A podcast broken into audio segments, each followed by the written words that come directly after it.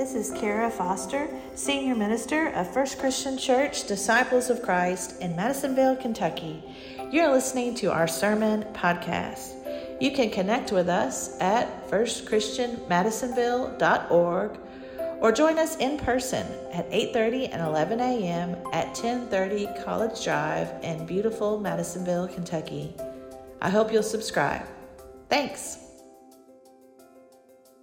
You know, as we approach the Advent season, Kara is not currently in a series. We've just wrapped up our wonderful stewardship time uh, with a wonderful commitment and preschool Sunday last week. So I was uncontained in my scripture choice today, which is not exactly where I'm comfortable.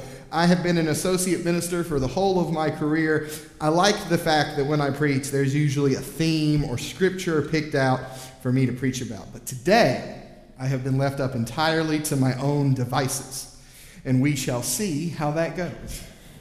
I decided to talk about one of my favorite Old Testament characters, Jacob, along with his family, and to look at how he developed as a person and see what we can learn, especially about vulnerability from the story of Jacob. And being vulnerable can have positive and negative connotations. You know, we want people to be honest with ourselves. We want people, what's the scripture say, to bring your burdens not just to God, but to the community. But we also know that sometimes there's somebody who walks in that might be just a little too vulnerable. We've seen that every time a small group meets, there's a new crisis, and they can range from uh, something very serious, like an auto accident, or someone who's sick, to they did not have my certain brand of coffee, or this chair is not exactly where it should be. That's a little too vulnerable. So we want to find a mixture of how to be vulnerable, and I think the story of Jacob and the way that he uses his vulnerability to grow as a person is super prevalent to where we live today. First, I want to offer a story that's applicable to our scripture. You see, there's an old Native American proverb, and it goes like this A boy who was close to adulthood was walking with his grandfather in the woods. They found a wolf who had died, and the boy was afraid that the others in the wolf's pack may be near. The grandfather told the boy not to be afraid of the wolves, because what he didn't know was his whole life there were two wolves beside him. And the boy was confused and asked his grandfather what he meant. The grandfather replied, Soon you will be a man. So it's time that you learned of the wolves inside every person. From the time you were born, there have been two wolves inside of you, fighting for control. One of them angry, and the other gentle. One is good, and the other is evil. They will continue their struggle until the day you pass on from this world into the next. The boy thought for a moment, looked at his grandfather, and said, But which one will win? That is simple his grandfather replied. Whichever one you feed. You see, Jacob was the youngest of twin brothers born to Isaac and Rebekah before the nation of Israel was ever created. But no one ever let Jacob forget that he was the second brother. His brother's name was Esau, and while it had a lot of interpretations, one is called fully developed. That's what his name meant. Jacob also has many interpretations, but the one I think fits best for this story is the one who follows on the heels of another. That's like your parents naming your older sibling best kid and you that one. It's not a great way to start your life. So Jacob was bound to have a little baggage right off the bat. As they grew up, Jacob and Esau took different paths. Esau was a hunter who worked the land, and Jacob was, and I quote, a simple man who enjoyed staying inside the house and helping his mother. Not to mention, their father Isaac favored Esau, and his wife favored Jacob, Rebekah. So Jacob had no discernible attributes except he was simple and liked housework, and it is plainly stated that his father loved his older brother more. With baggage like that, the evil wolf, an angry wolf inside Jacob, was growing. After that type of beginning and upbringing, one can imagine what type of man Jacob would become. Jacob aged and grew up, but he had a perceived problem. Despite being a twin, he was not the oldest twin.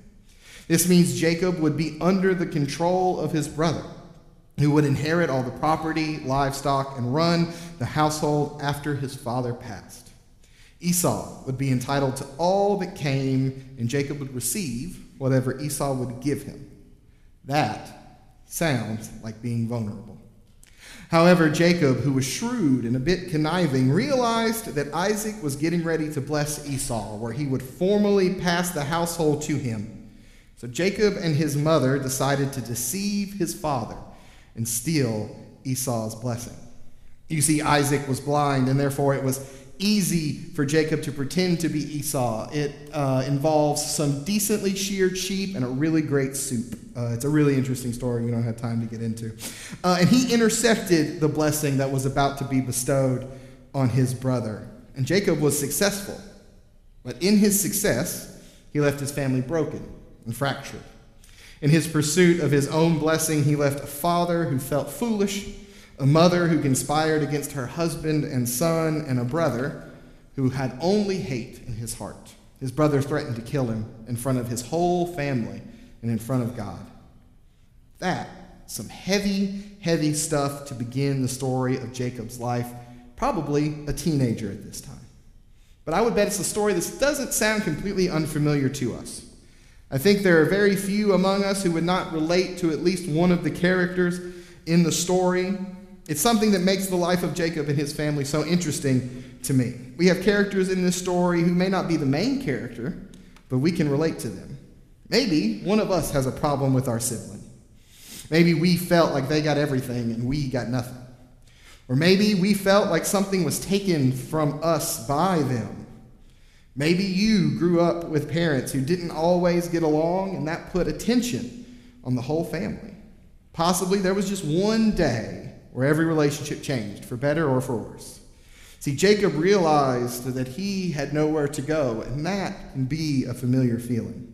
Every relationship in his life had changed, and that angry wolf grew larger. So Esau is ready to murder his brother and claims that he is only waiting for his father to pass before he does so.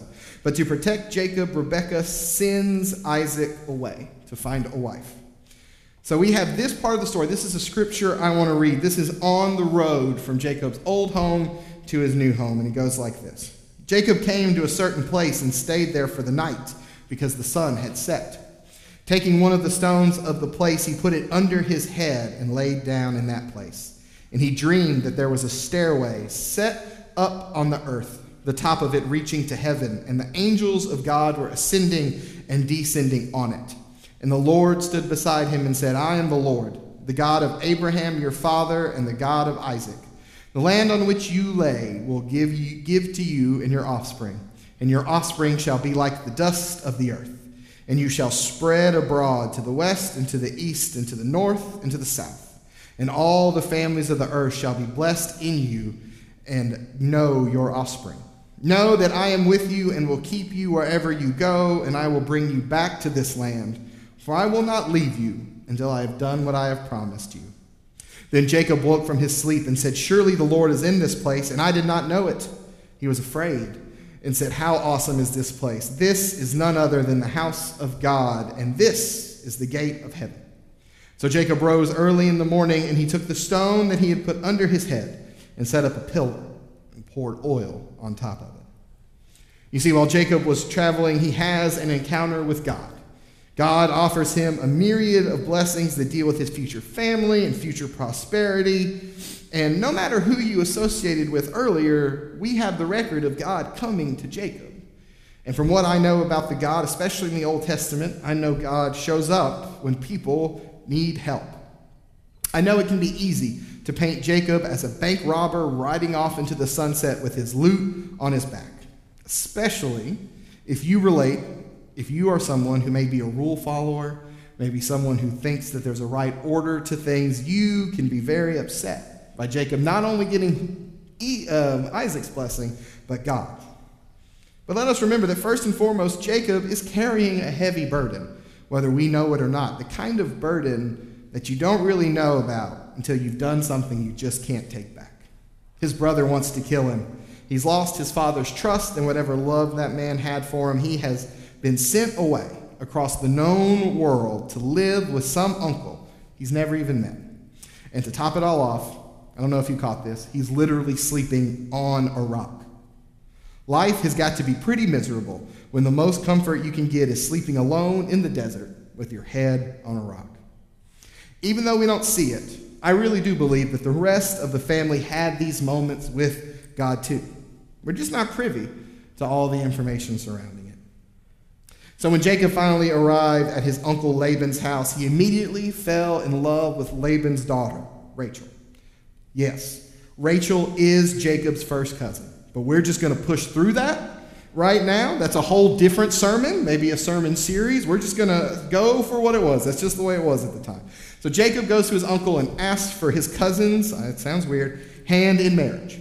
And in exchange, Jacob will give his uncle seven years of free labor. The scripture says that these seven years of labor passed like a few days to Jacob. I mean, that's pretty sweet, right? I mean, all those seven years. It's almost romantic. You could write a, you could write a play about that. I might be beginning to like this scoundrel Jacob, this one who stole his brother's blessing. He's a little bit of a romantic. Working so hard to marry the love of his life. And as the day approaches, we cannot forget that Laban is Jacob's uncle. And it seems he has a little bit of his conniving spirit as his nephew does. So when Jacob's time of labor is up, Laban switches daughters. Rachel, he switches Rachel, his youngest daughter, for Leah, his oldest daughter. When Jacob realizes this, he questions Laban and is understandably furious. Laban says this he requires seven more years of labor from Jacob, and in exchange, he'll let him marry both Leah and Rachel. Once again, Old Testament, multiple wives, we're just moving past it. So Jacob agrees, and he gets to marry Rachel and Leah. No plans, no schemes. Maybe that gentle wolf inside Jacob is growing a little bit.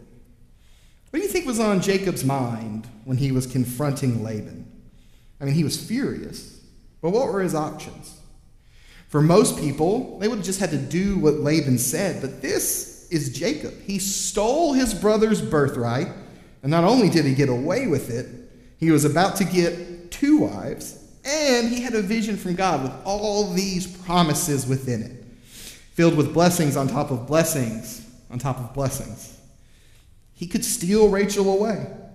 I'm sure he'd get a jump on Laban, make his way back toward Canaan, figure it out as he goes.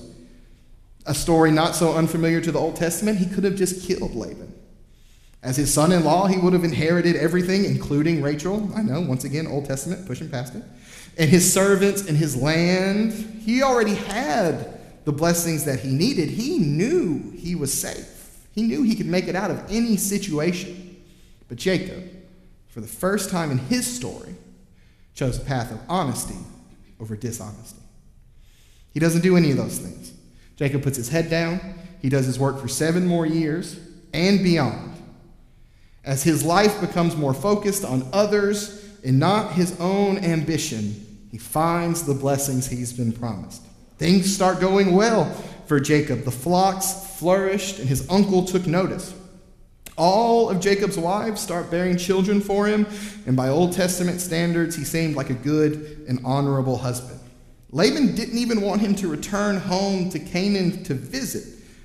So Laban gives him a flock of goats and all of his sheep to stay around. It's like if your father in law gave you 40% of the farm, not to move off somewhere else. Over time, the sons of Laban realized that Jacob was a threat, and they began to plot against him. So God told Jacob he should flee in another vision. So Jacob went. He fled to the only place he knew, to Canaan, where he knew his past sins would take center stage. Jacob has lived a pretty good life since leaving his hometown. He has the blessings of the Lord, not just from a dream, but from the labor of his hands being successful. But sometimes you're always who you were in your hometown when you left. It doesn't matter how much you've changed. He still had a brother who wanted nothing but to see him dead. He was no longer a kid who cheated or lied. He was a father and a husband, a respectable man who had acquired great wealth. He had been feeding that gentle wolf in his life. But that's a metaphor. His brother is literally out there with swords and men and land and a grudge that he's been holding on to for decades. Jacob prepares for his encounter with Esau alone, the night before, just as he did the night he was asleep on a rock. Can you imagine what was going through Jacob's mind? Questions we may have asked ourselves Why, God, am I back here? After everywhere I've gone in the same place with the same fears I had all those years ago. I'm a better person now. I have wives and children. I have wealth. I have your blessing. He says, God, please send me something. Send me a sign. And God sends a nameless man. Later in the Bible, he's called an angel, but in Genesis, he referred to as a man, as a stranger. And they wrestled. Jacob's inner metaphorical struggle turns into a real physical struggle, and Jacob refuses to let this man go until he offers him a blessing. And my first thought was, how many blessings does Jacob need? Typical little brother, am I right? Always needs a little bit more. I am a little brother, I can say that. He had his brother's blessing that he stole from his father. He had God's blessing. Why in the world would Jacob need another one? I think Jacob wanted to earn his blessing this time. He cheated his father. God gave him the blessing for nothing, but this time, just this once, Jacob wanted to earn his blessing in front of man and God so that no one could say he was the same person he was all those years ago when he left home. He could no longer be satisfied with the shortcuts that had brought him to this place. When morning broke, the man blessed him, and to show everyone that his inward change was real, Jacob demanded an outward change. So the man changed his name from Jacob, one who follows on the heel of another, to Israel, one who struggled with God. Israel. That could be all of our names. We've struggled with God. A lot of us have felt a similar path to what Jacob has walked. We were brash and bold, and let's face it, a little stupid when we were younger. We took risks, and sometimes we lost, and sometimes we won. We encountered new people and God in a new way. We worked to get our priorities straightened out. But what do we do about the past? Jacob, or as his people knew him later, Israel, was forgiven by his brother, which may be the real miracle of the whole story. Then he continued to live his life. He was blessed, but he still struggled. Israel in his later life is not perfect.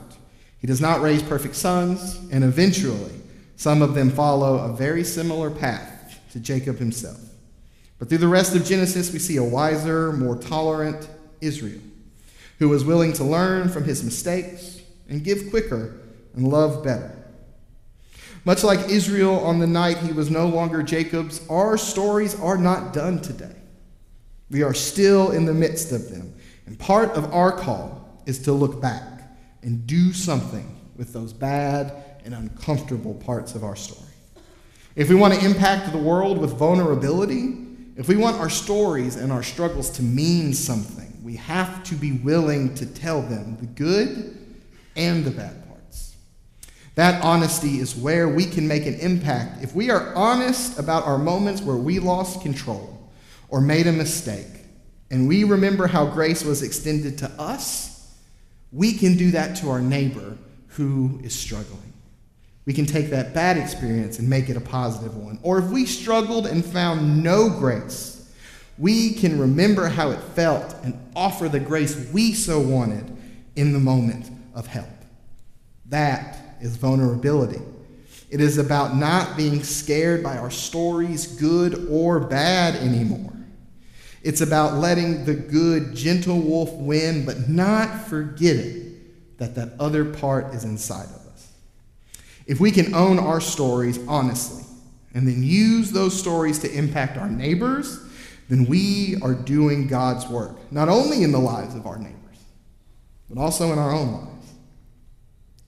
Everyone who did great things went through their own journey with vulnerability.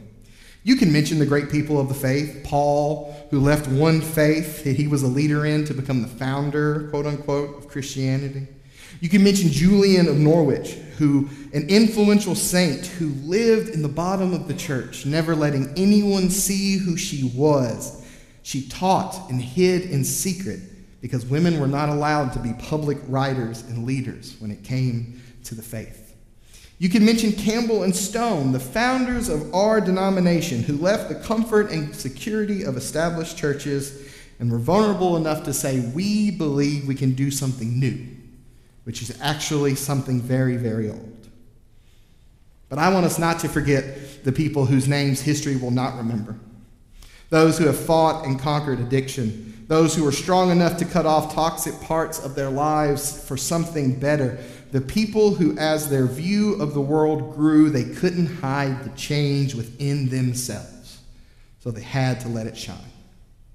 Being vulnerable means taking ownership of your story and using it to take a stand for something or someone it means using those feelings, no matter how complex, to be vulnerable and help others. Jacob and Esau met the morning after Jacob wrestled with the man. They threw down their weapons, they embraced, and they were vulnerable with one another. They both went on their own journey and learned more about each other apart than they ever did together. They made the world and the task at hand seem much lighter for them to be together much easier of a burden to bear. May we all strive to be like those two. Amen.